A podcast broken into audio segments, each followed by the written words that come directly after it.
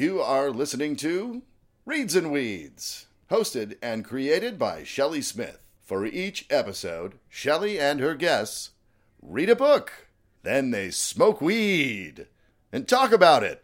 Here's your host, Shelley Smith. Pretty, pretty. Perfection. So um, this one is called Mama's Baby. Baby's Mama. Oh my God. Mama's baby, daddy's murder. That's right. Mama's Baby Daddy's Murder. Oh my gosh. And as soon as she told us, because the first one, if you've read Maybe Shorty Should Be a Detective, you know that the end is a cliffhanger. And you're like, that bitch better be writing that next book right now. Where is it? Which is what Claire and I asked her very nicely. Yeah, you did. You didn't call me a bitch. Thank you. Right. We said, we said, hey, we would really like it if there was another installment in this series, please. Please share Uh, with us. Please share with us. the expected And- due date. Yes, and it's so Yeesh. it's so fun again all over. And the names, oh my god, I knew Well, I everybody think in this book. this cliffhanger is even more cliffy, cliff more crazy than the first one. I want people to love Romeo. I really do. And I just I, I, had love to make Romeo's him. parents. Yeah, they're great. Oh. Yeah. They were in one scene and I was like, I hope there is a spin-off with more of Romeo's parents. They're the shit. What do they do on the weekends? I want to know. It reminded now. me. I wrote them based on teachers I had when I went to Burton International, and I went to that really hippy dippy school with people from all Uh-huh. over the world. And we had like the Iranian teacher and the German teacher, and they were just these really cool people. They were just great people. Yeah. Yeah. You know what I mean? And I was like, I just want them to be really great people because how else would you get a guy that's this altruistic? Because he's almost Right. annoyingly good guy. You know what I mean? I love that whole family because something tragic happened to them. That's why. That's why they're Mhm. believable because you get the little tiny sentence of tragic backstory, Mhm. and we'll we'll get into it. We'll get all into That it. was going to be, that's like my first kind of comment about this one. Both books, but this one more so because you do get to meet more characters for longer. That all of the Mhm. characters are so rich and clear. And obviously, as you've just said, because they're based on real people, that they really Mhm. do have like in your mind whole life and a whole backstory. So, Okay. Yeah. So I'm going to catch up listeners. I'm going to catch up listeners. So um, Heather J is the author of both of these books, and it's a de- mm, it's a detective story about a family, the Frenches, and their neighborhood and their people in Detroit, and Chelsea is the main protagonist, Chelsea French. Her brother Carter, their mother Diane, has passed away, but she sort of still figures in the story, in the mood of the story. Their dad Ray has remarried, a super rich woman gone to Florida. All sorts of mixed feelings about that. in the first, in the first book, she's is pregnant, like and love him, Rashad. Rashad. Oh my God, what a crazy dude! How he was that guy that I'd want to hang out with and then leave. Like, well, it was good to see him for 15 Yeah. minutes. yeah, Rashad. Rashad is a mess. Like you're gonna have fun, but then something bad is gonna happen. Yeah, you had like three glasses of champagne thrown at you, and yeah. like maybe you almost got hit by a sports car. Like, You're like, did you buy a? Did you just buy a shark? yeah. Like, yeah. but you don't want a home. yeah, You him don't like own a a pet home. cheetah or something. Oh my God. So these Rashad is characters. the guy that doesn't have a house. He just he lives everywhere and he lives decadent, but he's not thought to buy a house yet. Like Oh yeah. Oh yeah. Oh my God. I wanted to talk about that conversation specifically in a minute. I want to catch the listeners up. So if you haven't read the first one yet, read it. It's such a quick read. You'll love it and you'll be ready for this next one. And in the first one, Chelsea is you're you're discovering that Chelsea has a knack for sort of solving crimes. She's a she's sort of a natural detective, not a real detective. Her brother's a cop, but she is just doing her deal and everybody's understanding that she she kind of knows how to solve crimes and it's this very rich cast of characters and there a lot of people care about each other and it's funny and the dialogue's really good and it's a page turner and um her baby daddy is in jail and her brother is the person that the cop that arrested him and put him in jail. Then there's a big cliffhanger, and now we're in the second book, and um, baby daddy's still in jail, and we meet new characters, and um, she's trying to prove his innocence. She's baby- trying to prove his innocence. Yes. So, um, how is that as far as a catch up? Did I leave any? So that the criminal Haitian family will not kill her and take her baby. That's right. right, and that's the whole second book. That is the reason why she is That's motivated to come out of her comfort zone and Yeah. Step into this, starts, yeah. starts at their uh, barbecue, basically. yeah, the family barbecue. and then you meet the you meet the Fontaine clan and you kind of see how they were how they came to be so horrible. Yeah. Oh my gosh. And that scene of Archangel bouncing the baby on his knee. And do you say it doozy? Yeah, doozy. Yeah, it means number Doozy. two. D Doozy means two in French. So Oh, that was okay. kind of my way of letting you- you know that she was always second. Oh Yeah. my gosh. I was just I was just like, I love this name and I hope it's Doocy. I hope it's Doocy. yeah, it's So, doozy. Um, that scene where they're all there for his birthday and he's bouncing the baby, it's such a good mob scene. Yeah. Like, in a movie where they're doing a very like sweet family thing, but also some shit is being Yeah. The voiceover is like, they were all murderers. yeah. Yes. I wanted I wanted them to be sinister. I needed to, I, or else why would you be afraid of them? If your brother's a mm-hmm. cop, you know, whoever scares the the cop family has to be pretty bad, you know. Mhm. So I needed to make sure that they were very. uh And I saw a picture of this man, and he had this green suit on. I don't know who this man was, and he was a Haitian man, and I think he was in New York, and he had a like a like a green, like a frog green suit with a red shirt and a black tie. He had no socks and these like very expensive black shoes. And I was like, I want him to be like I said, that's how I see Archangel. Like Yeah. this really Oh, over the top, kind of insanely dressed man, but he's so confident with it, you would never question the fact that he has on a banana yellow suit. You know what I mean? It's like, Yes. of course I do. I wanted I wanted clothes to play a play a big part of this story because Detroit is a very fashionista place. And if you don't Mhm. know that, you if you don't know it, it's because you're not from here. If you walk through the city of Detroit for two days, you're gonna see people who you wouldn't even expect to see in clothes. You know, like what's he doing with a Ferragamo belt on a bus? Because it's Detroit. You know what I mean? so Yes. we're a very fashion rich community, and I Uh-huh. wanted to kind of make sure everybody kind of had a sense of style. If that makes sense. Totally. Totally. Yeah, well, the Detroit character comes through in that, like when you're talking about East versus West Side, like who's Mhm. showy, who's the more like we're gonna buy land before we buy Yeah. a car. right. Um, a Bentley. yeah, yeah. Oh my gosh. I know somebody my with a Bentley. That's why it's funny because it's like people are like, that's fake. I'm like, no. it's not. No, he lives in it, but he's got a Bentley. There's so many Bentleys in Detroit. Like, it's Detroit has Bentleys. Like, are you crazy? of course, of course. Well, My and first, Carter, Carter is known for his flamboyant dress as well. I love he's how more, many. He's more uh, Savile Row.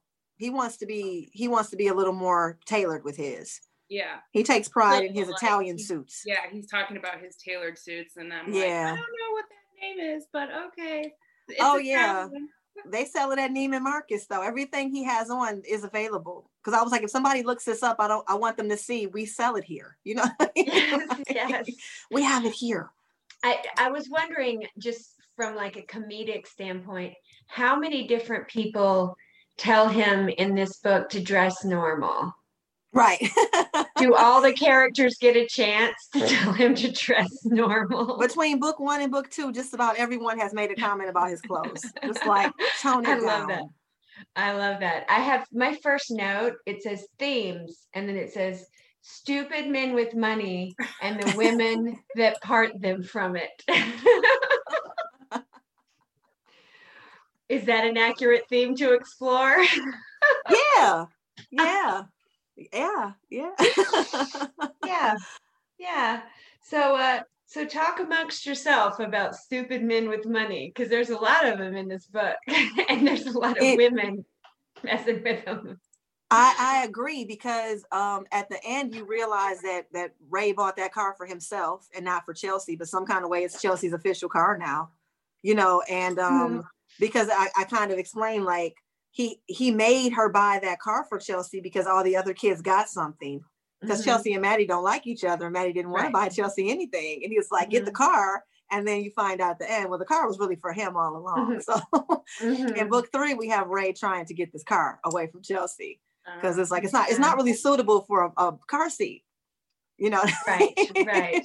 so Yeah. i thought Yeah. that was it i made myself laugh with that was like ah, I think because i was thinking about my own dad i was like there's no way my dad's giving me this car and not coming to get this car every i know my dad like my dad would buy me a car like that and then every day he'd find a reason to have to take i gotta get an oil change i gotta get the Yeah. like he would have the car every day and he's like he's going like just driving up and down the highways. Oh yeah, my dad, my dad will move cars for thirty minutes every day just to be. Yeah, let, let me let me take it out. You- You're blocking me in, you know, and be gone for thirty minutes. I'm gonna start a car like this every day.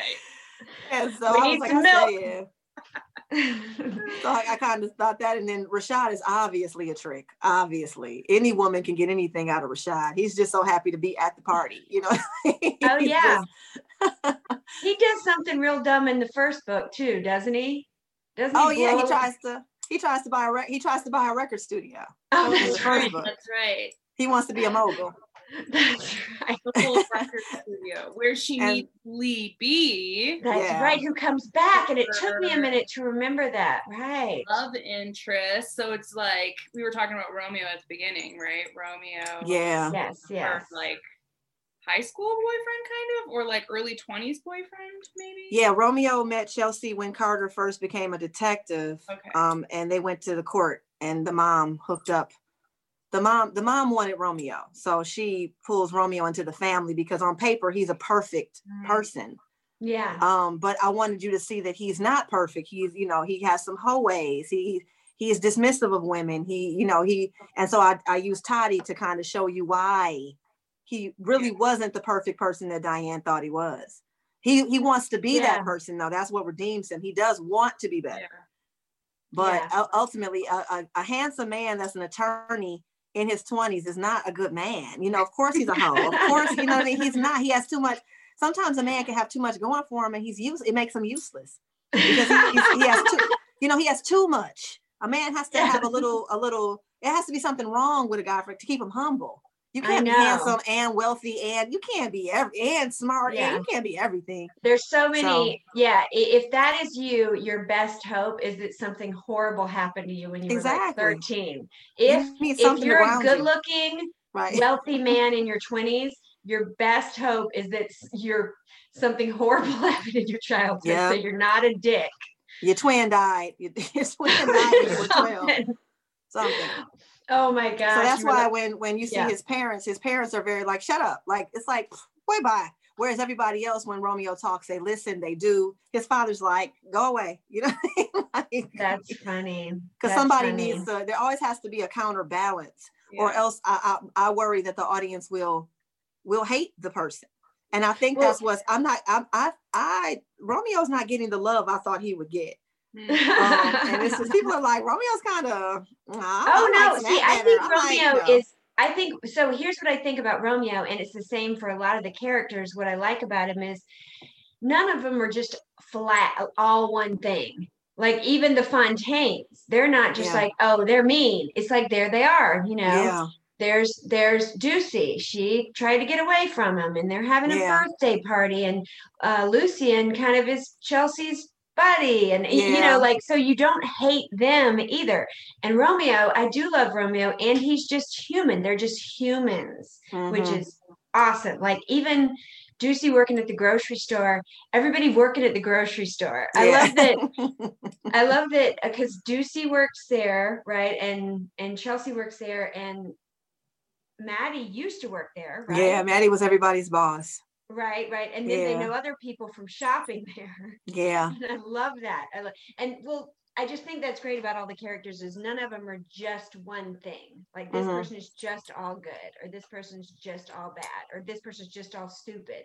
You know, because even the what I would call like Candace, so a big a big person in this um I thought it was so interesting that Candace Kane is such a huge part of this book, and you really don't see her in real Mhm. life until the last little section but you you're forming all these opinions from everybody else's and i wonder as an author um how do you choose which characters are just going to step in and start talking right away and that's how you know about them and how Mhm. do you decide which ones other people describe is that just part of however the story gets told or do you do it to give them some sort of power in the story i thought about that a lot Well, you know, Chelsea is is very supposed to be, you know, Sherlocky.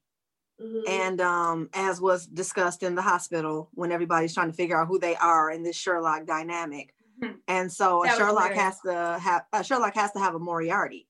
And so I decided that Candace was going to be um oops, spoiler alert.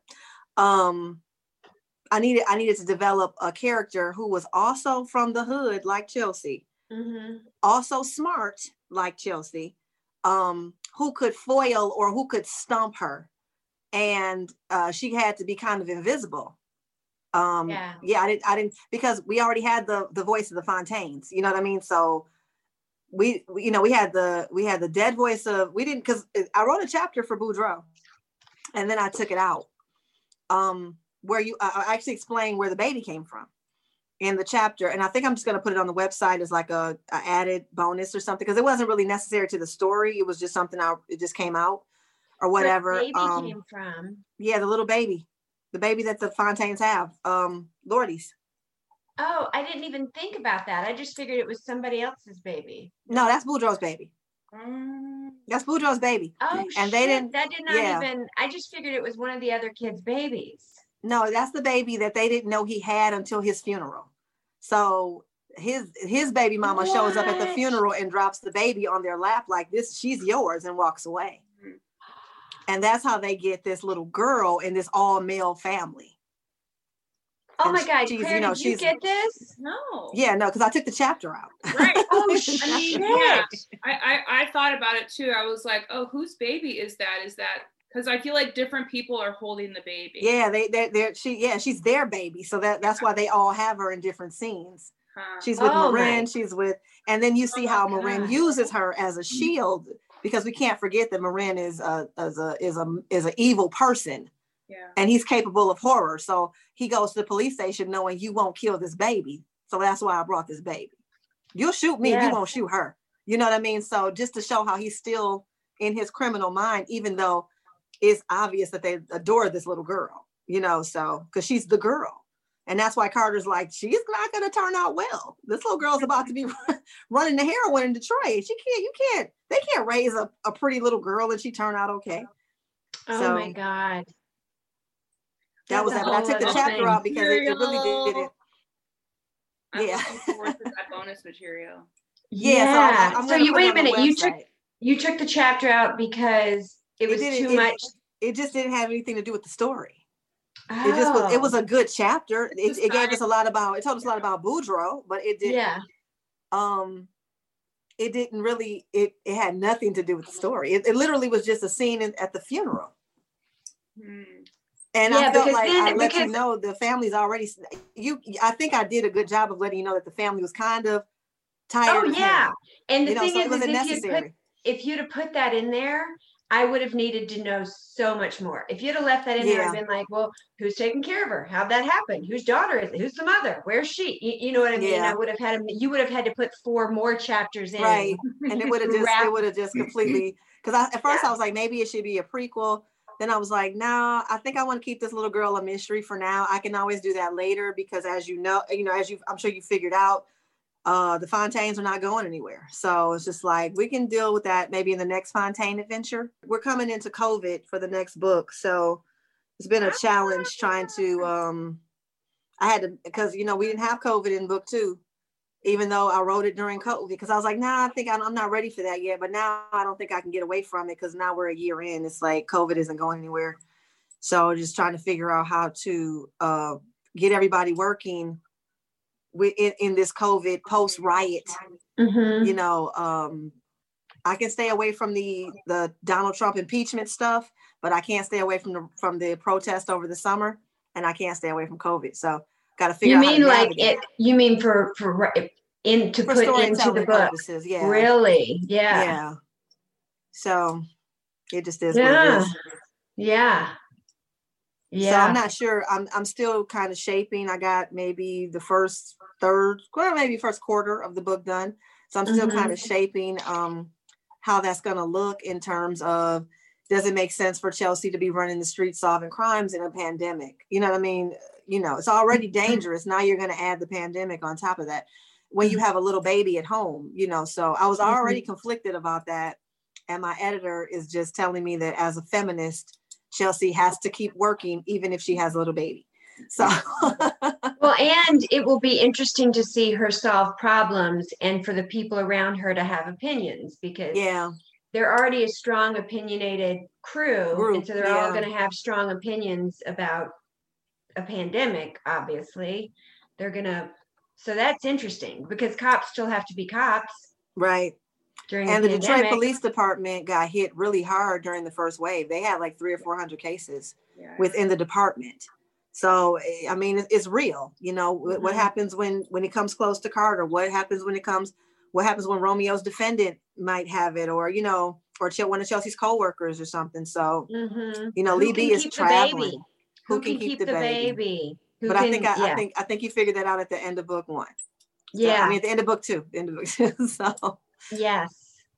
Yes. Um, interesting to me because I, I, for me, like, I guess it makes, in terms of like when I was thinking this was taking place, like, I guess it's now, but, um, you know, contemporarily, like, Mhm. obviously there's all the technology and that kind of stuff, Mhm. cars and, um, but for some reason, um, yeah, I think that's a really, in, like, I don't know the timing doesn't hasn't makes- mattered to it me, I makes guess. me realize how real like the real the characters are for you like that they can't their universe is not totally fictionalized which obviously it's not but that's just it's i've never really heard someone i guess talking about them writing their books and and and having to make that decision. I guess i'm you know um yeah i'm curious about that decision and what made you feel like they're not living in a reality that doesn't have to deal with the pandemic you know what i mean? Yeah, I I I, it is I fiction went back and forth. Yeah, it I definitely went back and forth a lot um, about whether or not uh, they were going to live in a in a pandemic world or whether or not this universe could exist outside. Book Right. two obviously existed outside of it, but because Detroit is such a diverse and rich city, uh, Detroit can't exist outside of it. So, and that was ultimately the decision. Like, Mm. so you got this, you got, like I said, you got 300 cops with COVID. Carter's a cop. Yeah. So now we're pulling, now we're, now we're, we're, I felt like we're diminishing the impact that the disease has had on the city. yeah And I feel like I'm diminishing the impact that the George Floyd protests had on the city right because Detroit was one of the few cities in America that had a very peaceful protest because of the fact that we are riot babies. We've seen what the riots and the burning up and things can do. So our riot, our riot looked very different than some of the other parts. And I feel like that needs to be applauded. And I can use my platform to, to speak to that. And because I wanted Detroit to be a, a character in this series. yeah Um, so it's like this is it's not really for Chelsea and Carter and them. It's really more for the character that is Detroit. So Yeah, and I guess you can do it without having to. You can pick and choose what realities are revealed. Like Mhm. you don't have to delve into like how do people feel about the election Yeah. feel like you can be. so I'm staying away from that. I'm definitely Yeah. gonna stay away from the election, but I Yeah. am going to. I, I have to look at all my characters and see what would my character be doing. Rashad would be the guy that's saying it's a hoax. I'm gonna keep partying. I'm going to Atlanta. I'll see y'all later. I'm not being bothered with COVID. You know, he would be that guy. And I then Romeo would be the guy that gets tested every week. Romeo's the guy that's like, I got tested. I get tested every week. yeah. I get tested every week. You know what I mean? Mhm. and then the rest of them will fall somewhere in between the two extremes the two you know the two you know yeah you got the one that's super And then Lee B is the guy who's who's like, don't leave the house. You have a baby. I'll go to the grocery store for you. Wear your mask. You know, Mhm. you're not solving crimes. You're not doing that or whatever. Yeah. Because Lee B is the guy that is Lee was the person that didn't know Chelsea had the gift. He just met her and Mhm. he and, and found her fascinating. So he's not used to this. So that's actually Right. part of the story arc of book three is him That's being like, interesting. I need you to sit down. Why do you, Yeah. I need you to sit down. You know, Right, her being right. like, sit down. Everybody wanted me to stand up. Now I'm standing up and you're telling me to sit down. Yeah. So Yeah. I bet Maddie is Maddie like a Karen? Is she like Maddie's definitely going to use her money to and her, you know, and her access to get, you know, get the vaccine. Probably, I see. Maddie having access to the vaccine before everybody else. But Maddie, Right. at the end of book two, you know, they decide to be closer to Yeah. the kids. So, uh, I, I purchased a house for Maddie in Sherwood Forest that was six hundred thousand dollars, and she's going to be remodeling that. Mm. And if you remember Oh. from book one, Maddie's remodeling taste is terrible.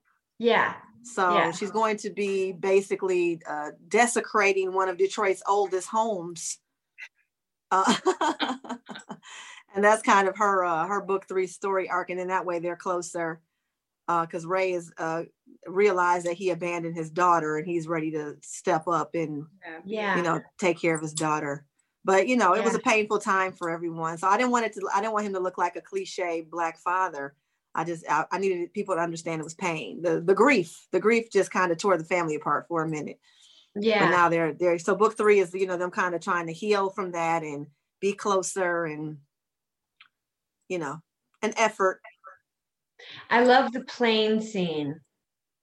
I did too. I love the plane scene. There's, there's a scene in the book where um, Ray and Maddie are flying back up to Michigan, and the baby is on the way, and they're having a conversation that is shocking the other passengers in the plane, but it's also perfectly outlining their relationship. yeah. and it's kind of endearing because they're so real with each other. It's really I like I loved that. I love that. There were so many great scenes here, Heather. Ah, Yeah, so all of them didn't make the final cut. So if I got, if I would did my read through or my editor, I'd say, "What do you think of that?" And she go, "Eh, "It's good, but it's not. It, it might because you want a few red herrings in a mystery novel, but you don't want mhm. like that that funeral scene. Somebody might have thought it was a clue in there. It's like there wasn't a clue in there. You know, it just Mhm. so that's the that's the problem with mystery versus if this was just a more of a campy drama.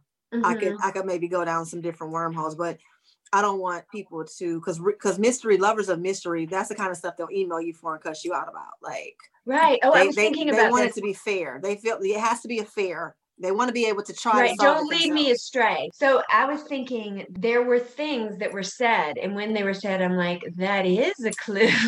and one of them was um, the lawyer money twist. Oh, page 33. Um, there's a hint when she's talking to James or she's telling somebody the story about, like, well, if he was hooking up with somebody and had an alibi, why didn't you just get a lawyer and get him out? Mm. and she says, "Well, this woman, Terry Linden, or you, you know, Terry, Yeah. um, is it Terry Linden? No, it's um, it's Candace. oh no, at the at the yeah at the yeah her name was Lynn Dennis, but you don't know that at that point. That, that Right. the lawyer's name was Lynn Dennis.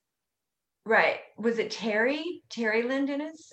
Yeah, Lynn Mhm. Dennis. Okay, so there's something about yeah. This woman called. She offered, you know, it was going to be a hundred thousand dollars, and I was like, oh, that's weird. I remember going like, hmm, yes, yes, yes, yes. So, but That's not how the- lawyers work, I don't think.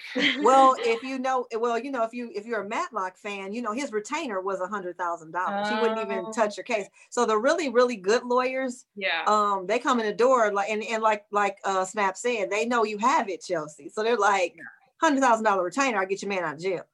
So it wasn't it wasn't a far fetched concept. She just wasn't gonna go. She wasn't. She was still adamantly against using Maddie's money. So she was like, no, you know, no, it's not happening.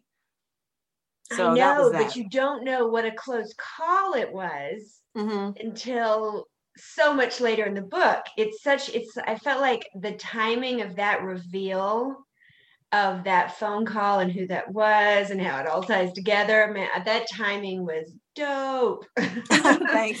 I was like, oh, I know what's happening.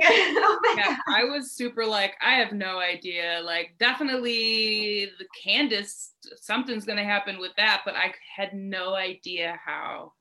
Oh yeah. Well, it was so much more interesting than I thought it was going to be. Like I didn't my my little clue about maybe it wasn't Candace in some of the pictures and Mhm. maybe the texting and the stopping texting. So Candace is this suspect that first you meet as her The alibi. She went. She was at the bar She's with the James. alibi. Yeah, she What- the alibi. Or that. Chelsea has to find out that her baby daddy, who's in jail, had this other woman who was a stripper named Candace. Yeah. Candy Kane.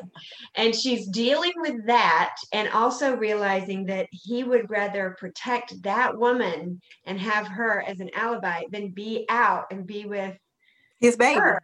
Yeah. His baby. His And so she's dealing with that, but also this woman is kind of suspect. And so they they look her up on Instagram. She spends all night going through Instagram, and a lot of people mention, or it's mentioned several times, like, wow, she looks so different in this picture. These pictures look so different. Wow, she's really changed. She looks different. And I kept thinking, well, they've said that a few times now. I think there's something. well honestly that is about. a that is a huge criticism that black women get because of the weaves and everything Yeah. that um you know you'll you'll take her home one way and you'll wake up with a completely different woman like in, once she takes her wig off and once she takes her lashes off you look different so that's kind of a running gag in the in the black community like who you know make sure Oh. she looks the same way in the morning and so i knew that that was when you know when you say a stripper and then her father kind of shows you this graduation picture of this nice girl but then Mhm. she as a stripper she's wigs and weaves and lashes and all this and it's like well now she looks like a completely different person Yeah. so that kind of shows you how her ability to kind of be a chameleon Yeah. Well, which it will serves be important later on you know so important. Yes, it serves two totally different purposes. Like Mm-hmm. the first purpose is just to get you going, like, oh, women in Detroit get that. they Yeah. get it. And then the other thing is, is oh, it could be easy to mistake one person for another, or to Mm-hmm. or to not recognize someone that you just saw because they look so drastically different Right. fashion, their hair, whatever. and You just don't- don't even recognize someone that you know. So both of those are plausible, but then it's totally necessary to believe that because of what happens later. and And, i need you know and for what can happen in the future i need like i said i need her to be a master of disguise you know what i Yeah. mean so she Mm, yeah she needs to that be able to visible, Yeah. yeah i need her to be Yeah. able to because I, I haven't decided yet how you know when we will see these people again you know so i, I wanted to make sure i had an open palette so that i could bring whoever back however i needed to any way i wanted yes. yeah so Oh, yeah. Claire, were you about to say something? Um, maybe, but oh, I was gonna say that that that her chameleonness also that's part of part of her con too. Yeah, that mhm. She to her neighbor and to her dad that mhm. she's you know a goody goody and she's gonna be whoever she needs to be to whoever she needs to be and that's the you know that's a sign of a, a gifted grifter She, And you I know, feel she, I mean, you know, is- she she conned Boudreaux Fontaine. She was she was good. She was good. That was the whole point. She was good. She conned And then- everybody. I don't know how you guys Everybody. felt about um what is his name? What is the guy's name? Who Sherrod, had the- Will no, the guy that had the no, the guy that had the long money. What's his name? I forgot his name. the guy that had the what? Will pretty Hirsch. money. pretty man or No, the guy that was in the in the bar. The one that told the one Handsome? she handsome, yeah, Nino dude. Handsome. Nino Handsome. you know handsome. That was pretty. Me no handsome. She got Nino Yes. Handsome and Nino Handsome wanted to kill somebody. So Oh my God. Oh and my the thing is, I had a friend, and she was a very pretty girl, and she used to, she used to kind of, you know, get men for money in a in a duplicitous manner. And I used to always tell her, like, you better be careful. You're gonna meet the wrong guy. He is going to strangle you. And it was like because I knew there were guys like that. They they'll get mad. They won't take it in stride because you're pretty. Yes. They will.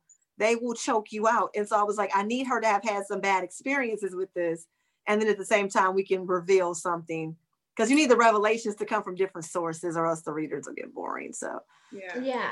yeah, I, I enjoy like creating this- him because he, he just I, I I can see guys in Detroit that look like him, and I act like mean, They're that like was old one of the more vivid, like visual Yeah. picture, like immediate visual pictures that you get for sure. you could just go into like a hood bar in Detroit, and I could be like, "That's Mhm. the Nino Handsome of this neighborhood." I knew Like, don't don't ever cry. He's old and he looks like he's played out, but he has a pistol in every pocket of his suit. if you think he will not shoot you in 2.5 seconds, you are very nice.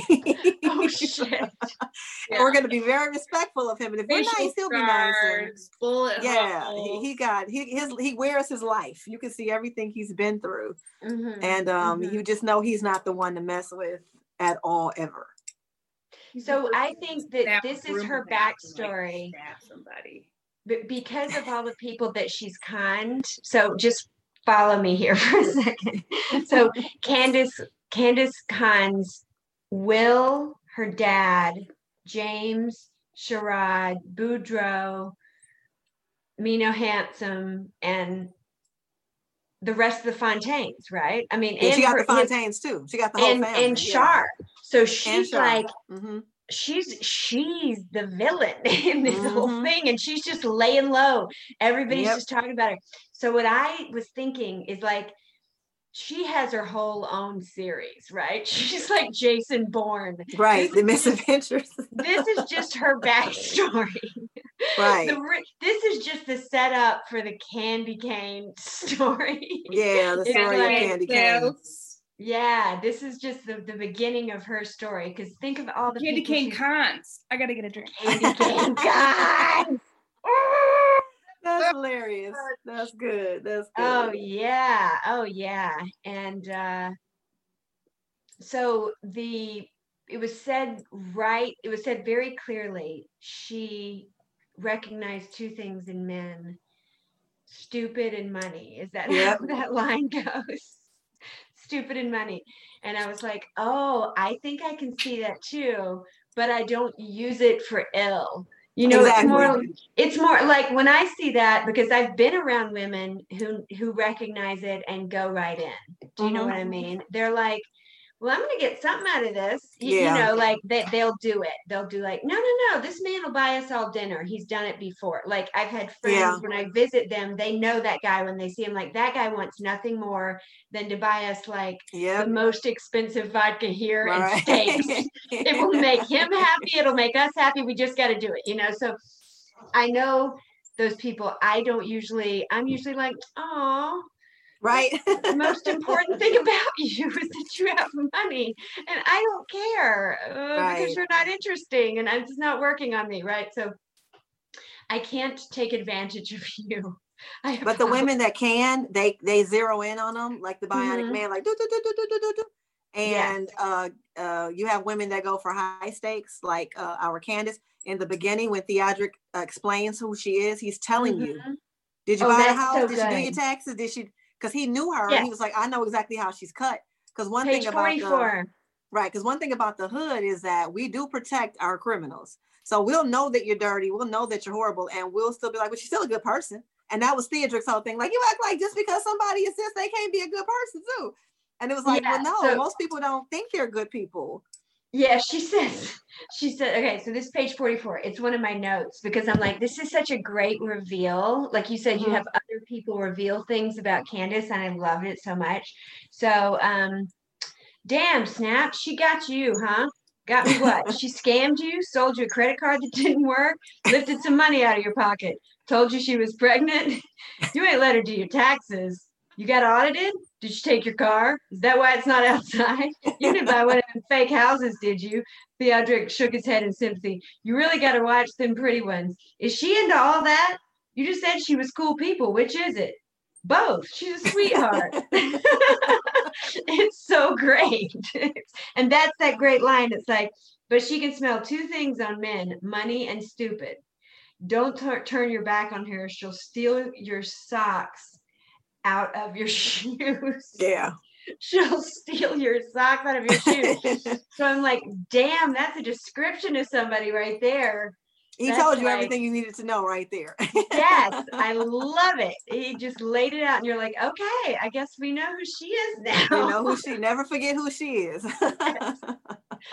oh my god, that is so fun. So, la- in the last book, there wasn't really that singular villain, was there?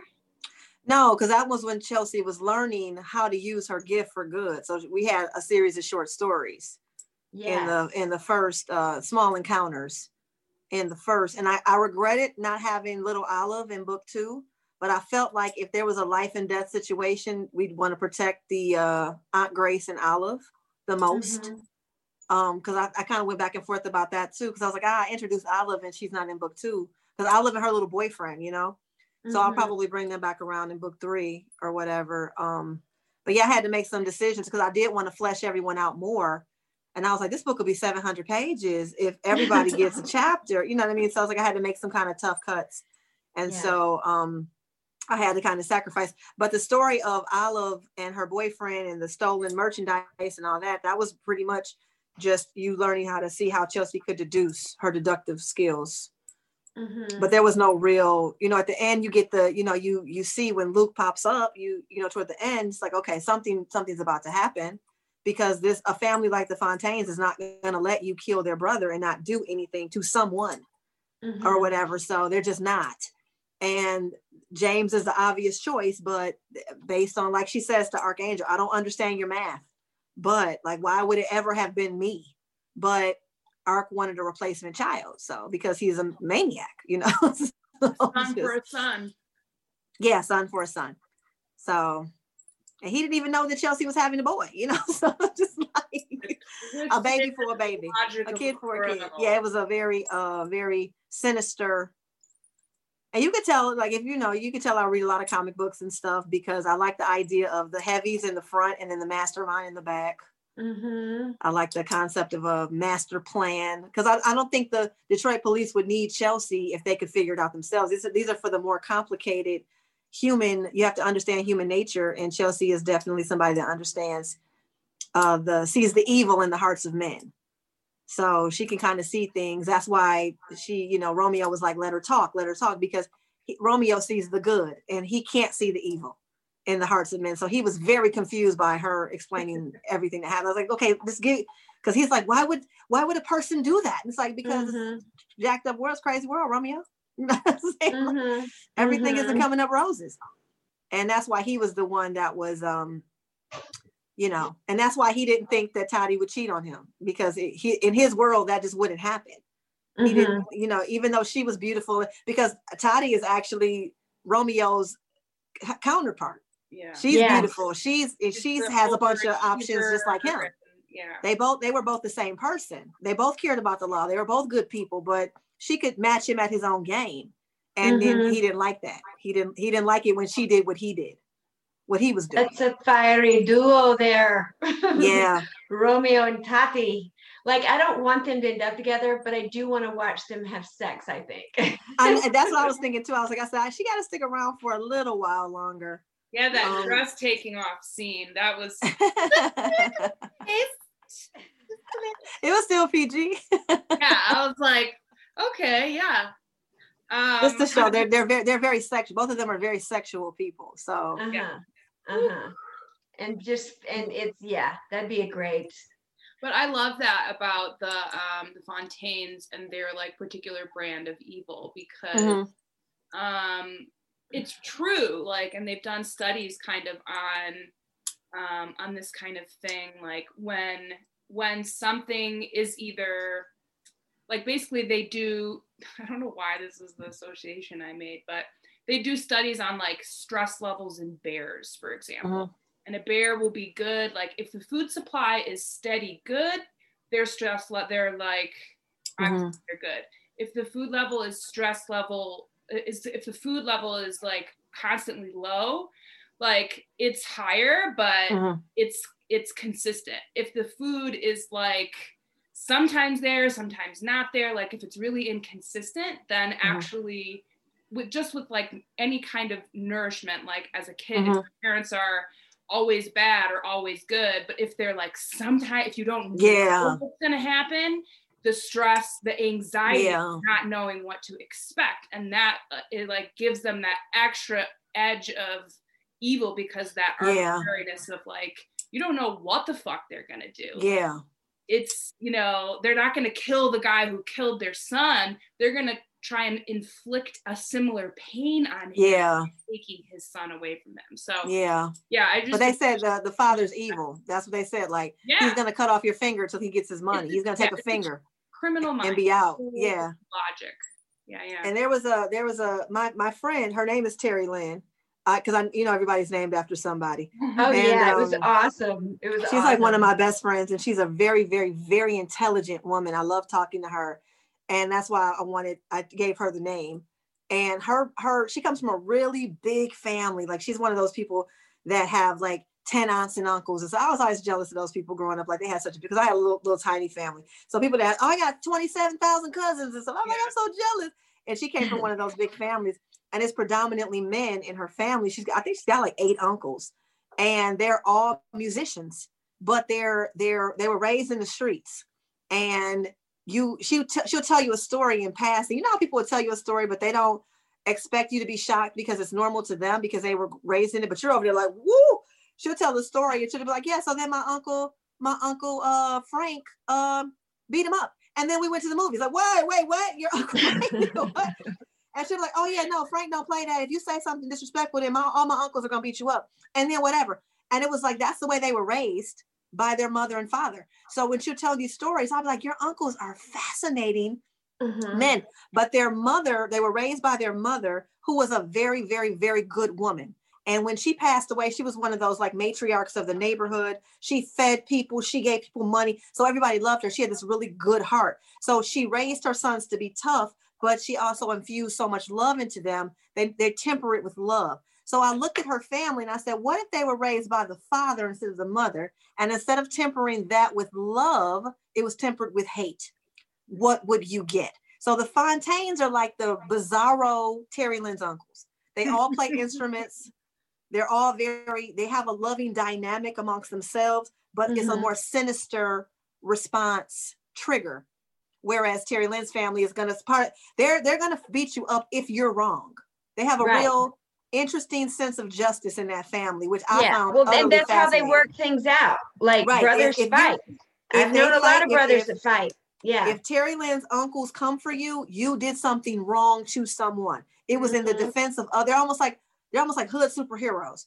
Mhm. And I was like, now what if you flip that and they were not in the right? It was not a righteous kill, but there's still like a sense of morality there, which is why they intervene and go, wait a minute, we can't we can't do this to Chelsea unless this man is truly the guilty party. If he's not Yeah. guilty, we can't do this. So we got to make sure, you know, or whatever. And then that's where Luke comes in. Like she, you know, my experience with Chelsea is she's never wrong. So that was Oh. enough for Luke to be like, wait a minute, Chelsea's not wrong. yeah i love this is one thing i love about um the the richness of the characters and the fontaines getting to know the fontaines i love watching mob movies and stuff like that and i realize is it's because it's not the moments when they're being mobsters that make them interesting it's when Mhm. they're talking about the type of gravy they like on the pasta or they're like playing with the cat and you're like oh that's what makes it interesting and so Right. the thinking about the family is just like somebody who sits next to somebody in math class, Mhm. you know, and not just murderers who are out to kill a baby, but thinking of them as, you know what I mean? Giving them Yeah. little interactions like Ducey working at the grocery store, like that makes it, it roots it in such a like just humble reality and doesn't. And make her not talking to Chelsea because she knew what was about to happen. She knew it was about to happen. yeah. And she But she also it. is such an interesting, conflicted woman. Yeah, she is. She's She's, trying to get away and she can't, and she's like, anyway. and she likes Chelsea. She likes yes, Chelsea. yes. Because So one of the in book two, that in book one, I don't know if you remember this, but in book one, when Chelsea gets to work late and the the son, the owner's son, is giving her grief, Doozy's the one that defends her. Doozy's the one that's like, "Shut up and leave Chelsea alone."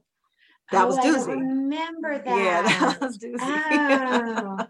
well, okay. So the thing you were saying a minute ago about letting one person characterize another person, and then we talked about the one that was like that was all you need to know. What Theodric said was just totally described Candace mm-hmm. Kane, and then when we keep hearing about I believe they call that foreshadow. foreshadowing on page 77 so lee is hanging out with chelsea and uh you know they're talking about oh i thought the fontaines were over only on our side. No no no. We know them on our side too. Yeah yeah yeah. They run shit everywhere. You know and they're having this conversation and she's saying well i know they're everywhere but Bou boudreaux is the only one people seem to hate. And lee says he was loud obnoxious and cruel. One time i was at wolfgang puck's pucks inside of MGM. Boo came in with his entourage. He just lost a bundle at the craps tables. He kept raising his voice to the waitress, called her a few names, complained about everything on the table, then left without paying. The whole restaurant was tense. He upset everyone. That was my only personal story, but he was a bully and an ass everywhere he went. And I realized I t- that one paragraph, I'm like, I get Mhm. it. I know that asshole. Yeah. I've seen him. I've accidentally been at a table with him, and I'm like, oh my god, I'm so sorry. I didn't know this guy was such a dick. You know, right. everybody I think- apologizing to him, it- right? yes, it's such a great story because everybody goes, mm-hmm, I know, I know that. Yeah. Well, the So basically, anybody could have anybody would anybody could have wanted to kill Boo Boo was horrible. Yeah. So yeah. anybody is a million. He had a million suspects, and that was the That's purpose of what Lee we- B saying that. Like, how would you know where to begin? Everybody hated this guy. You know? Yeah, yeah. Anybody that met him. Have you ever met him? yeah, if you We're ever met him, you you in the lineup. have you met him?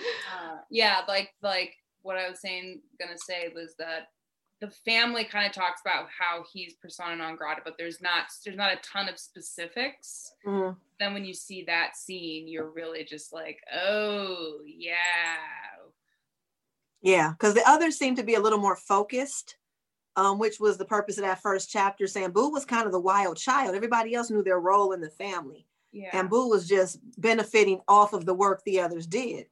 He knew nobody would bother him except for obviously Nino Handsome, who was not afraid of the Fontaines. So, um, because he's a monster too, you know, so he he wasn't afraid. Yeah, Nino Handsome, anything but. So the uh, yeah, that was the kind of purpose of because even if you, if you're on, if you're in the streets, if you're on the block, it, it's it's people like my parents would have been like, oh my God, the drug dealers go in the house, lock the doors. But there was always a family that was like, I wish they would come over here. You know what I mean? It's like everybody's not afraid. You know what I mean? right, So right. You kind of see the the It's like the the ice cream of the man. streets. Like Right. the ice cream man. You're like, hey, where are you guys been? Why is everybody scared of those guys? So there's there's always those. It's it's degrees of evil, um, Right. in these kind of dynamics, and it's it's people that other people that live like them aren't afraid of them because even even uh the East Side Gunston boys weren't afraid. They should have been, but they weren't. You know what I mean? So or else they wouldn't have, they would have never stolen from Ark if they were afraid. You know, so they they were like, Mhm. we're good, whatever. What's he gonna do? And then it was like, then when it all went left, it was like, oh, okay, you know, but and that's that's just the truth of people that live that kind of life. They can't do what they do and be afraid. So Yeah. they're kind of fearless, and that's why that's why a lot of them die because they're thinking nothing bad can happen to them. And then or that they're, you know, they're they're already prepared to die. Mm. yeah, they're they're Mhm. yeah they're they're not yeah, and that's the honestly as the scariest person in the world is somebody that's not afraid to die yeah. because that's a person that will do anything. They'll do anything, We and saw- that that exists yeah. in all cultures. You know what I mean? I was So gonna say we just saw some of that. Some people who are yeah, like, you know. dying fucking revolution. you know yeah in the in the failed revolution the other revolutions were, were successful this So- one failed so in case uh, uh, okay it's january 2021 the last time the three of us were together was august 2020 and we thought things were crazy then i know right That- we we hadn't even had an election yet so uh, since we talked um, claire and i went through croptober together okay harvested a whole shitload of cannabis together it was intense and then so um, long ago. it seems like so long ago, but it was just October. It- But it was like, whew. and then holidays ish. Yeah you know, like what Zoom was that Christmas. even? zoom Uh, christmas We canceled Christmas. Um, so that happened. Uh, we're still basically in lockdown. We're still in the middle of a pandemic. Um, uh, our we're we're there was a coup about a week ago. Yeah, my Uh, Ben, I didn't think I'd see two coups before 35. Right. That was a- May you be blessed to live in interesting times, they say. And I say, I am blessed. Well, we saw we saw a lot of things before 35. We saw two coups. We saw airplanes flying in buildings and the Mhm. Pentagon. You know, we saw we saw evil threat from a foreign land, and then we saw domestic threats. And 35, we saw uh, Timothy McVeigh. You know what I mean? So we it, Mhm. some of this is like I think it just happened so far apart. We're like shocked again. It's like really, I, I think once you get to be about my age, ah, yeah. but I think about like, or uh, the other night I was watching Bridgerton. Have y'all seen Bridgerton? yeah. Now that was some good sex scenes. Woo. So yeah, yeah. So so you know, you watch Bridgerton or you watch Outlander or you Mhm. watch um Game of Thrones. You watch anything, right? And you go, "Oh, this is a story about these prideful men who made up these terrible systems where half of the civilization gets fucked. And then also there's these there's these cool costumes and Yeah. war but like every story is like that. And after a while you're kind of like oh nothing is unique. Do you know what i mean? Nothing is unique. Oh my gosh this is an unprecedented event. It's like Like, really? nah. Because do you remember how our country was founded we were like this the just horrible people that britain didn't want for a while Mhm. we were just like you could either go to prison here Or you can or go to the Americas. america Right. and then just go there and kill each other and starve and like And then and then the Americans started getting smart, like, hey, we don't need you. And it was like, wait a minute, you guys are supposed to be the losers. You were no, supposed no, to be the people that no would, uh, now follow we're the number country. one Yeah.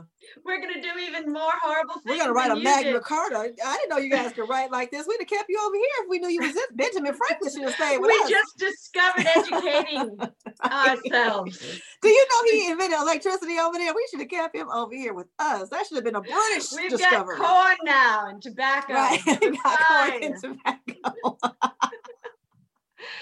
And some potatoes some of us still have teeth we're going to be a mighty nation so much sugar.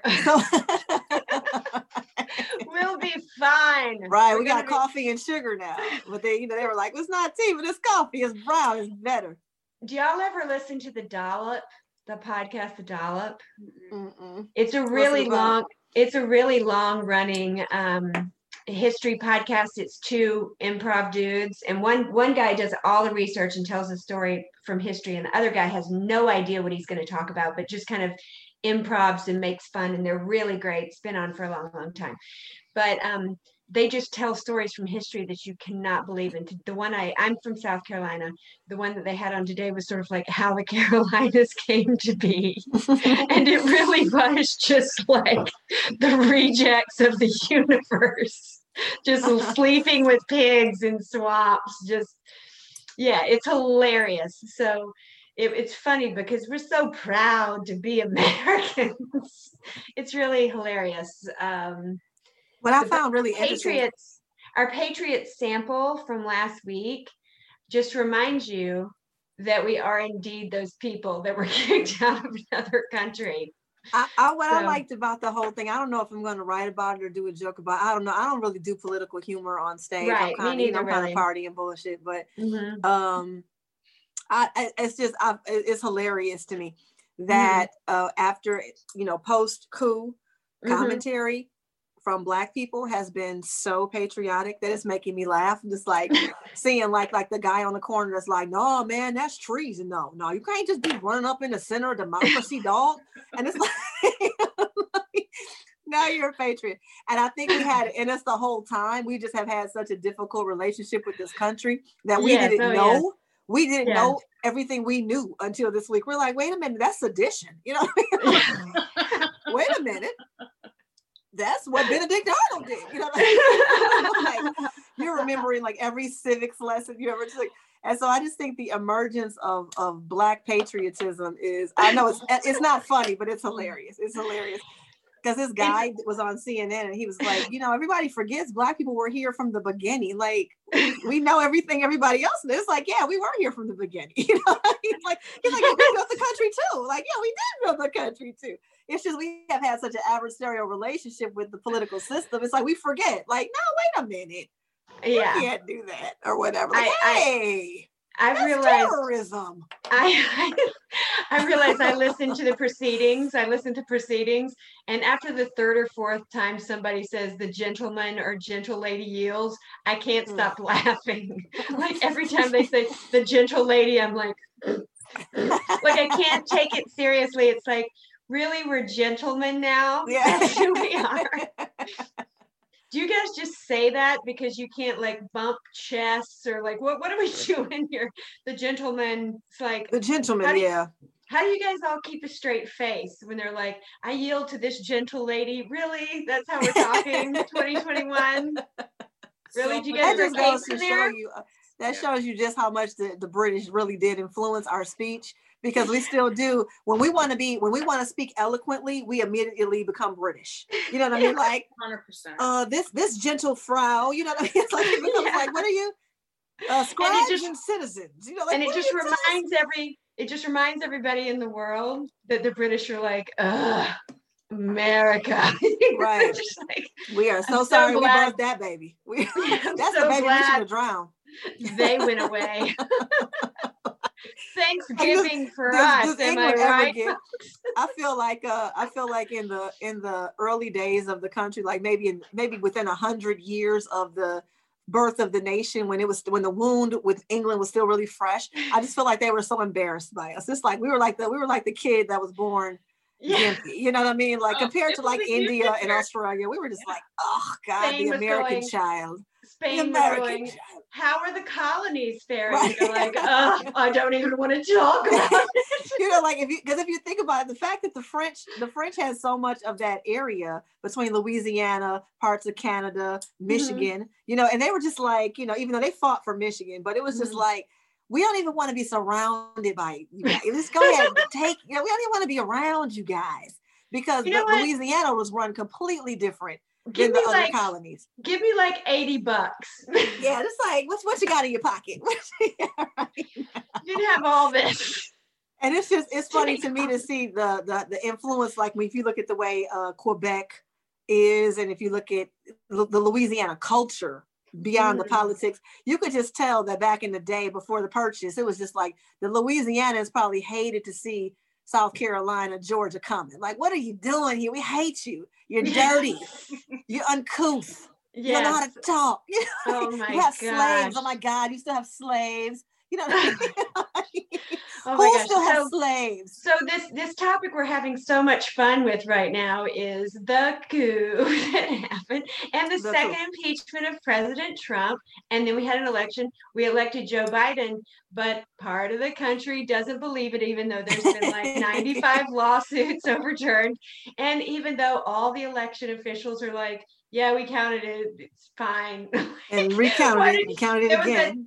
The, so also our president called the uh, the Secretary of State or some something in Georgia and just sort of asked him to just change the votes. he just had a big old recorded conversation. Our president, the, the president of our country, called him and was like, you know what? Just change it. You know, everybody Do what you gotta do. this and it was exact amount of votes. that wasn't the craziest thing that happened in the last 14 days. The, I was reeling from that crazy when the next wave of crazy started. It's terrifying Right. to know what's coming next. I mean, And I'm just cracking up because like the what I've had to like just remember and watching ser- you know period dramas helps is that shit's fucked up. you know what I mean? It always has been. There's always a hurricane, there's always a fire, there's a disease, there's a Mhm. there's an overthrow there's a there's too many rats there's the electricity's out you know what i mean like shit is happening a whole bunch of people that were rich realized that their investor took all their money a major Yeah. company was lying about baby products we're at war again like the shit's always happening so it's I have to remind myself. We were talking about this, a few of us the other night. I there, there was a person in my life, and I've kind of had to just draw a little boundary. You know, like Mhm. I could work on things with you, but I just don't have the energy right now. you know, I can't handle your energy, and I've got to manage my energy.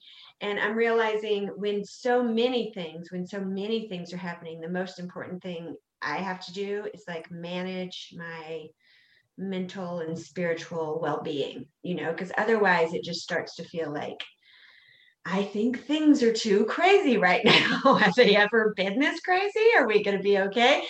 So i have to like cut that off and say you know what? I'm going to read some great books with friends and i'm going to think of a new kind of pie i want to try to make. And you know i really have to be super intentional about keeping my center okay Right. Your mental, your mental health intact. That's true. yes You know what I think is also funny, and I don't, I, you know, I'm going to leave these jokes to the political guys, the Sure. you know, the political comics.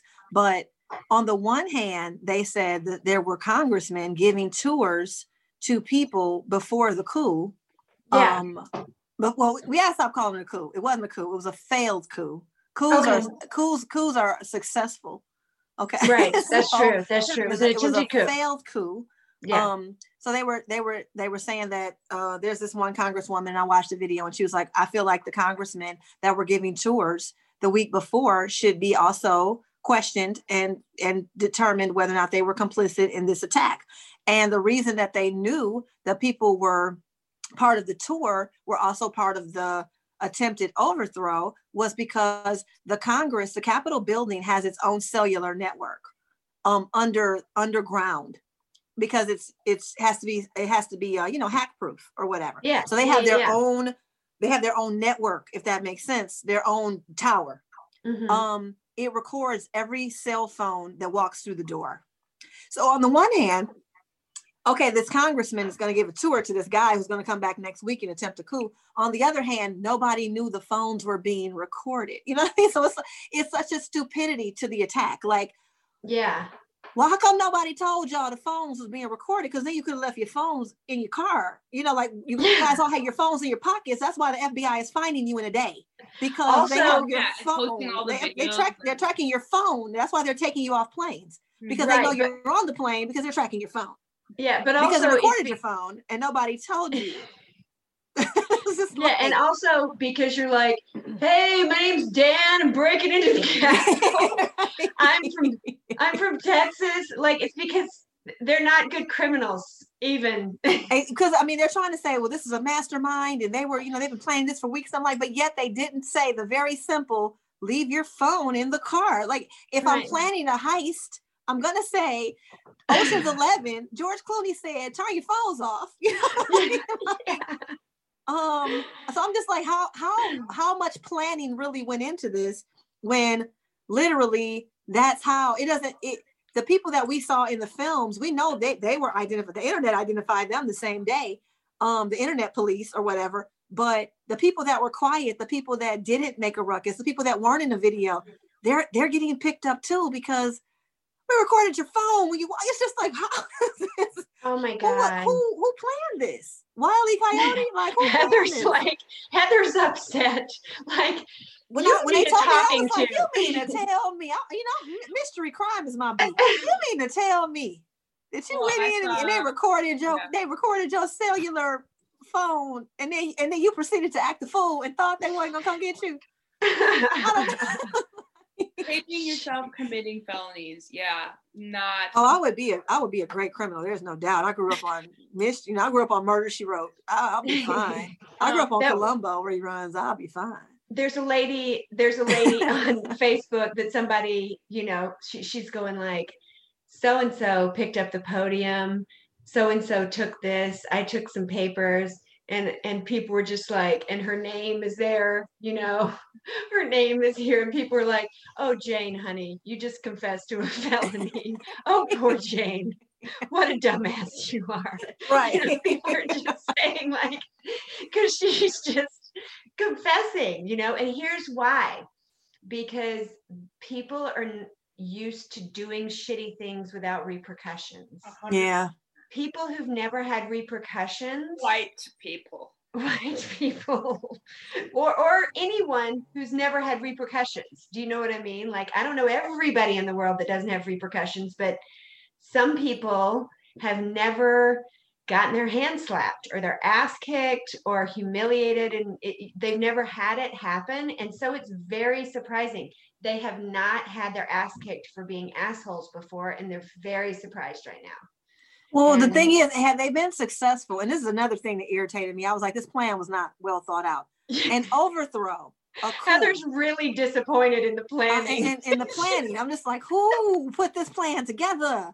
Um, the the plan. Okay, so usually when there's an overthrow, you're you're um, moving the current administration. So if you look at like the French administration, the I mean the French Revolution, the Russian Revolution, the American Revolution, they resulted in a new country. So you had you went from France the monarchy to France the republic. You went from um, America the colony to America the country, or you know America the colony to America the country. So it was like, what were you gonna do? Turn the DC into the republic of of what? Like what were you? What were you? Because there was no way that the only way that you're not guilty of treason is if you form law, a new government in which you are now a citizen that uh, that pardons you for those crimes. That's what George Washington did. He didn't overthrow the king and then go, okay, but we're still we're still British citizens. No, no, they're done with England after they kill. Was- Well, oh, Red coats. I think it was going to be the. Republic of potato skins with ranch. Yeah, like, what was it going to be? NASCAR, the Republic of NASCAR? like, The? Republic Dale of NASCAR with a side of potato skins with ranch, which sounds was like, I said, this right is now. not because there's no way you're not guilty as long as you maintain your American citizenship. You would have to expatriate. You know what I mean? And I was just like, who? You thought you were just gonna take over the Capitol building and turn it into its own land? What did you think you, you that was gonna be the country? Was gonna be the Capitol building? Because as soon as you came back outside, you were gonna be they America really again. thought, and there were because there were so many military people. I think that they legitimately thought that they would be able to kill enough lawmakers, turn the election over so that Trump was still in power, and he would have the. I mean, you know, there is this fantasy of it. That's not a coup, though. That's just, that's not a coup. A coup is Yeah, an it- overthrow. you know what it- I mean? That means the government's yeah. gone. We build a new government. So I it- mean, like that is basically. So I lived in Egypt when the coup happened in Egypt in 2013, Exactly. and the military unseated the president, and then right. the head of the military took over as the president. Well, I mean, he got voted in. Yeah. So, like, he had the military on his side. So, I think because there were so many cops and military people, and now they're finding all of these military people who are being put on, like, I don't know if probation is the right word, but um, they're being investigated for sure for having even just sympathies for even if they had posted on Facebook or Twitter, Mhm. like go, you know, Yeah. buddies at the Capitol or whatever. Like I oh Right. I could be there or whatever. Yeah. Um, they're you know, and I think that in their heads they were gonna take they were taking over the government Mhm. and that they were gonna give the power back to Trump, who has control over the military. And then yeah, I mean, I, I mean, there was no way that was still going to be the United States of America when they were done, though, because that's not what we do in the United States of America. So, in order for that to have been Right. effective, Trump would have had to institute new laws, which he can't do unless he passes them through Congress. So it's like, no matter yeah, how this they plays did not out, think it through. they I, did not I think, think they did not think this through. They just they did didn't not. think it through. So, They thought they thought they were a movie or a video game. They thought they were a movie or a video game. They thought this was going to be their like, and then we won, even though we were unprepared, even though we were stupid. even though our cell phones are died, recorded, yeah. even though like no, even though they have all of our how it the works. FBI has all of our phone numbers now. But they were you just gonna mean? they were just gonna kill all the Democratic Congress people and senators. That's what they're. Uh, now I do I do think that that was probably more than likely with zip ties and all that. But yeah, uh, I've seen it just wasn't, of them. They're uh, like, oh, this is the Muslim one. This guy is good. This guy's bad. And with like Ted Cruz's phone number on a piece of paper. Did you guys see that one? No. No, I didn't see that. I did see I did see OJ. like, I did see OJ. in this video. guy's in this guy's van. The guy who had like 17 Molotov cocktails. They also Mm. found a list of phone numbers, and Ted Cruz's phone number is like one of the office phone numbers is among this list of phone numbers that this. I mean, I, I definitely think that the lawmakers should be concerned. Um, but if you, if the History Channel has a website where they list um, all the times that the White House was attacked. Basically, most of them we never heard about because it just wasn't newsworthy because it was it was handled so quickly. Most of them, I, I want to say, ninety percent of them were ex-military, and they were disgruntled veterans and PTSD and mental illness, and uh, they stormed the White House uh, alone. It's just that it got shut down so quick because there was only one person. So there definitely is something to this whole ex-military coming back and hating the government, um, which is sympathetic because I think we can all understand why ex-military would hate the government. But Yeah. um, for them to all Yeah. come together like this is just where it gets like, oh, concern. Yeah. So uh we all needed to talk about that. we all needed to Did you talk guys- about that. Did you guys see OJ's video? OJ did a video about No. um About did a- he did a- about uh the the riot at the Capitol. Oh like he was just like, "Hey, so what's going on? And where was so and so? And where was this person?" And everybody was like, "Wow, you agree with OJ, you know the world crazy." Because everything Wow. he said was right. He, he wasn't wrong. What he said is just it was like a party's like, OJ, we can't agree with nothing you say. You kill people. oh my OJ, god. we can't. You're right. Well- we can't really agree with you because you OJ. In- On- this other podcast that I do sometimes called Jazz Cabbage Cafe, one of the questions we went around and asked everybody was like, is now the time since things are already in a radical state? It, do we keep demanding like it, it's not okay let's just uh, let everything settle down and it's like no let's go ahead and get universal health care let's decriminalize cannabis let's go let's go you know let's change Yeah. the laws that make you have to jump through hoops to do everything you know let's let's go let's keep it let's keep it going i don't want to I, I, you know on one hand impeaching trump seems to make sense just because so he doesn't so he's so Yeah. it's official He- you know so he can't run for office again, so he doesn't get. yeah know, but but on the other the hand i don't want it to consume lawmakers because it's like then we're still talking about him for so long Yeah. i'm just over it i want everybody i want him just to So wait, he doesn't get Secret much Service now?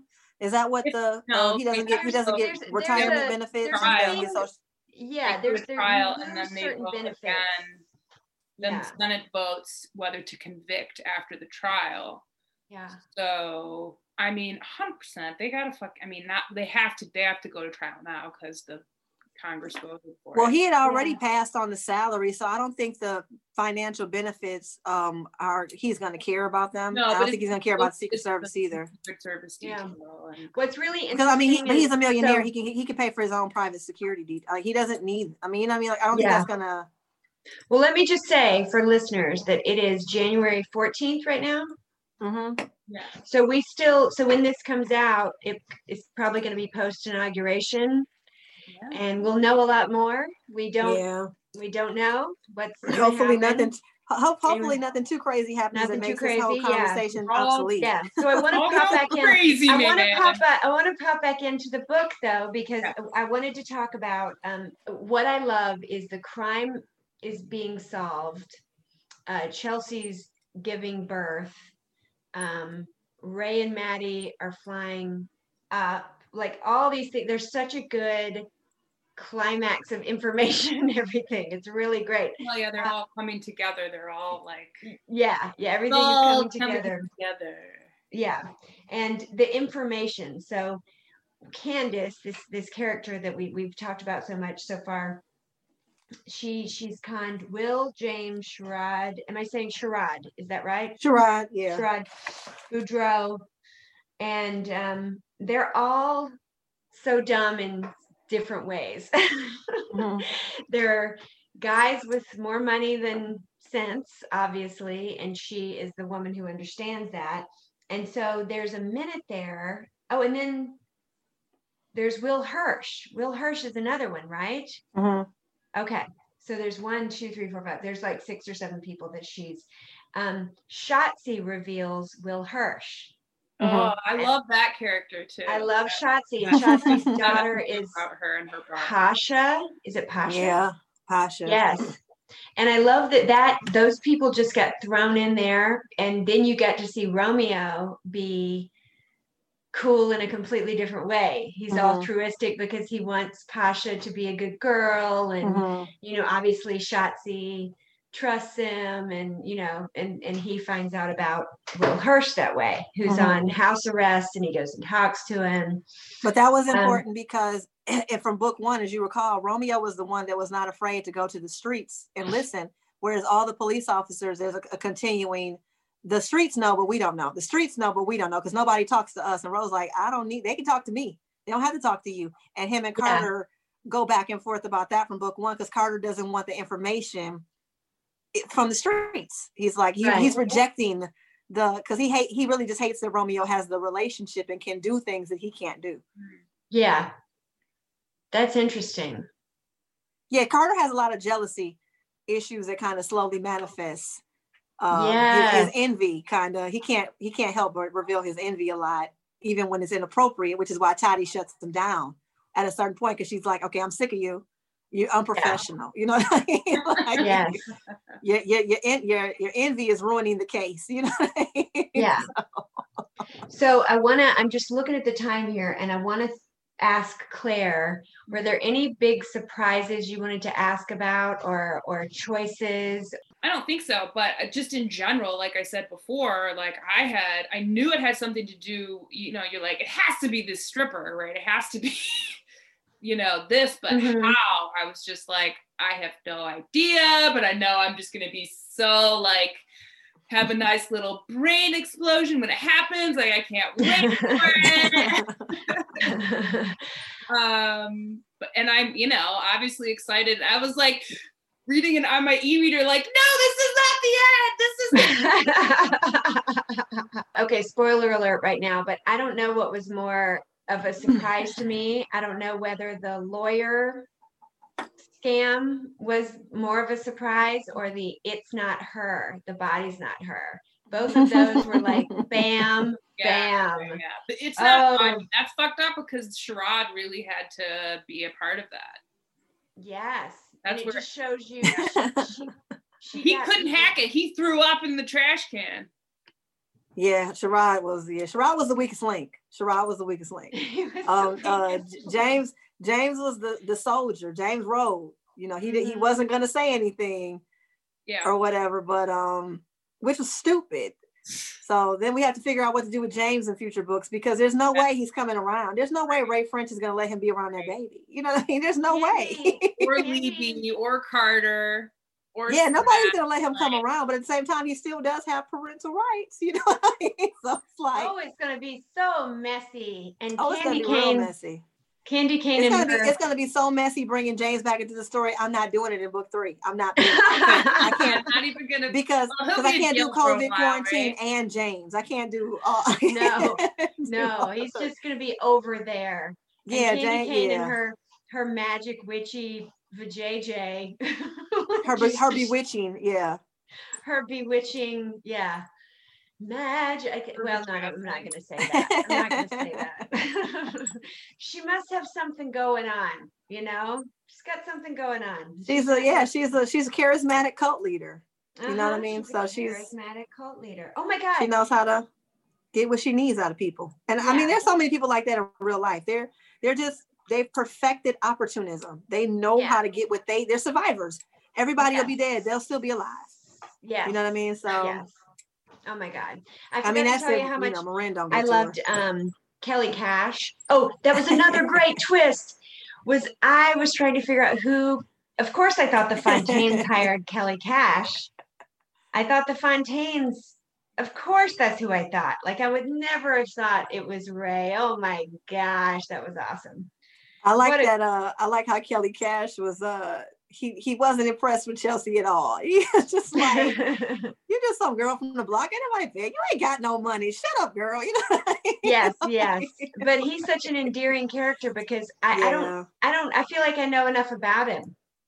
Right? Yeah. I know just enough about him. Yeah, we're He- gonna we're gonna do something with uh because I kind of laid the groundwork, the foreshadowing Yes. of of his uh his crush on Toddy His and his disdain. Toddy. For Romeo. So because because Oh. Kelly Cash would be the un Romeo. You know what I mean? He's the he's Yeah. the big guy. He's he's rough around the edges. He's military. You know, Romeo's smart and all this or whatever. Mm. And it, would- it would kind of be like the, you know, um, but he he you could tell he's the kind of guy that would love Toddy right. You know what I mean? Like I'm gonna treat you Oh, good. I'm gonna marry you, girl. You know. Yes. so uh, I haven't. Yeah, I'm still figuring out how to do that. How to put all that together. How I want that to play out or whatever. So yeah. You know these books take a lot of mental uh time like you you know people what are you doing? Looks like you're doing nothing. Like no I'm, I'm i'm piecing this together in my head. It just looks like i'm doing nothing but i'm working really hard right now. With your You own little Chelsea, like, yeah trying to think and you know so like can i use that? Can i can i use that? Can i you know i read the sometimes i read the crime um i read murders like real murders that happen because i try to see if there's some gem or jewel or something i can kind of use yeah. and um there there was a murder it's not that i'm not spoiling book three at all it was a um this guy on my timeline you know how you have a facebook friend but you have no idea where you know this person from Yeah. Mhm. and those are always the people that those are people that as long as they're chill you don't care but if they get too extreme any one way you're like get out of here i don't even know you in real life and you delete them i didn't delete this man though he was in too much pain every day for like two weeks he was just posting pictures up like why'd they take my baby? Look what they did to my baby. And his uh his fiance got murdered. And he was lamenting so much on my timeline. I was like who is this guy? Where did he come from? And i began to investigate his girlfriend's murder.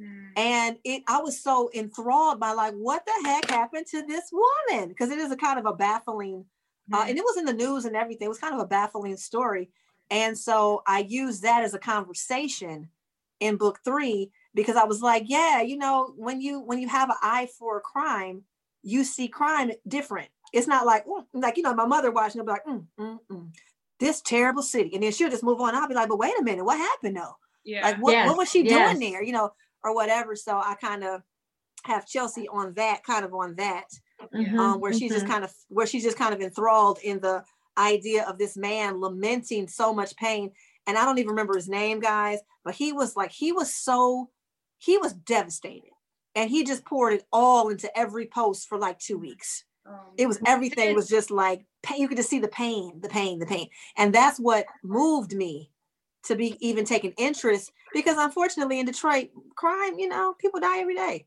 Hold on You know, one second. was mhm. he was, you know, a real estate office doesn't keep cash. So who would Mhm. rob a real estate office? Because they made it look like a robbery, and the police were like, "It's robbery, homicide." It's like, and he, you know, of course, he's like, she never bothered anybody. She didn't even keep money like that. Like, so he's he's more or less processing the investigation in his posts, and it was just like. Uh, somebody who's a, a criminologist would definitely be intrigued like well let's get to the Mhm. bottom of this one Yeah. or whatever. So it's like little stuff like that where I'm like, I can't solve this woman's, this poor woman's murder, even though I'm. Uh, by the time I was done reading every article about it, I was devastated myself. It was so Mhm. tragic. Um, I saw I was looking at pictures of her funeral and everything, and um, but I said, but Chelsea, Chelsea can, you know, and that's how I think. Like I can't solve it, but Chelsea can. Mm. And then I'll make a little note like, hmm, that might be Chelsea's next case. It's not, but that might be Chelsea's next case right. or whatever. So um, I think you can have a- a, stay. list of things like that. I have like I a think you can. notepad.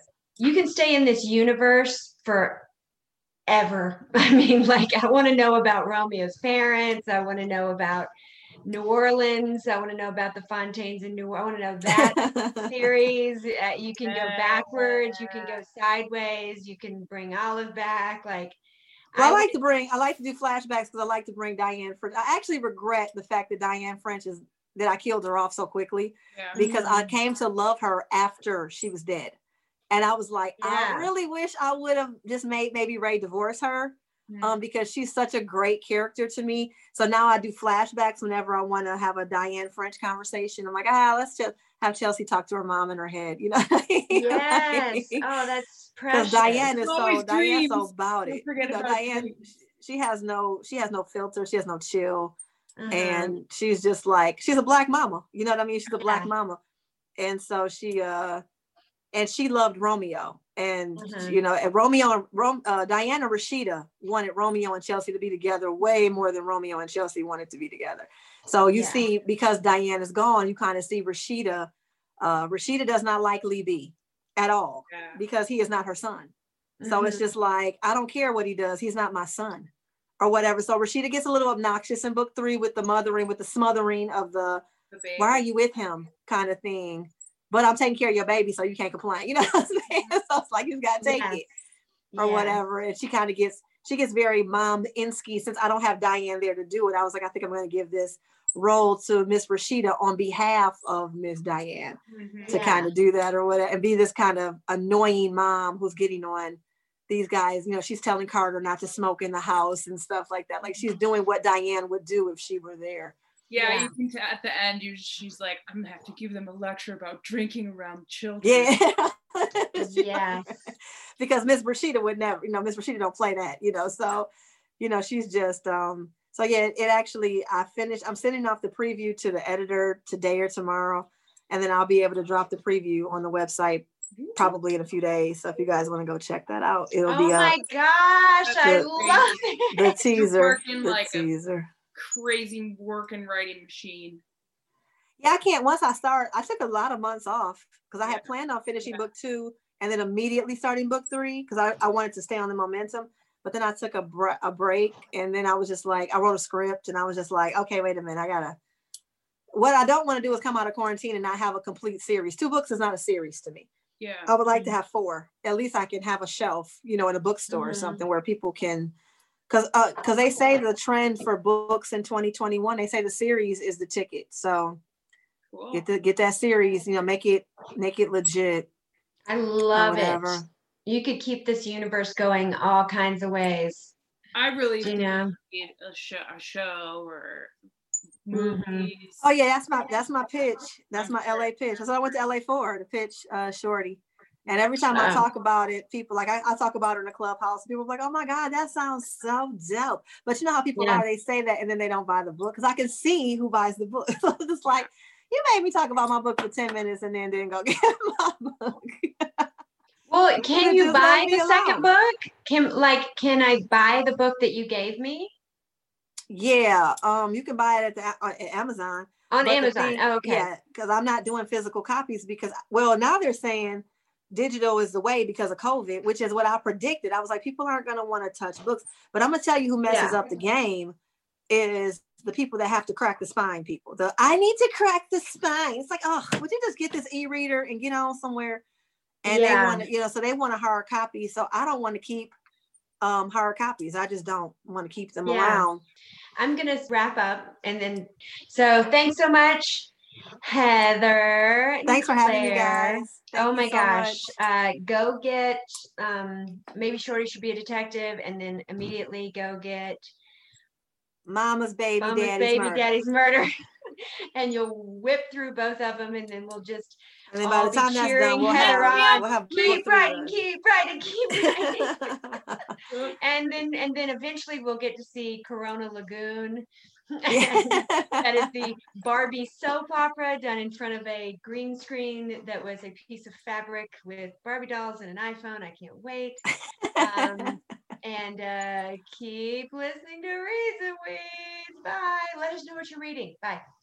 You've been listening to Reads and Weeds. Please follow us on Instagram and Facebook, and wherever you stream, please like, follow, rate, and review. It really does help.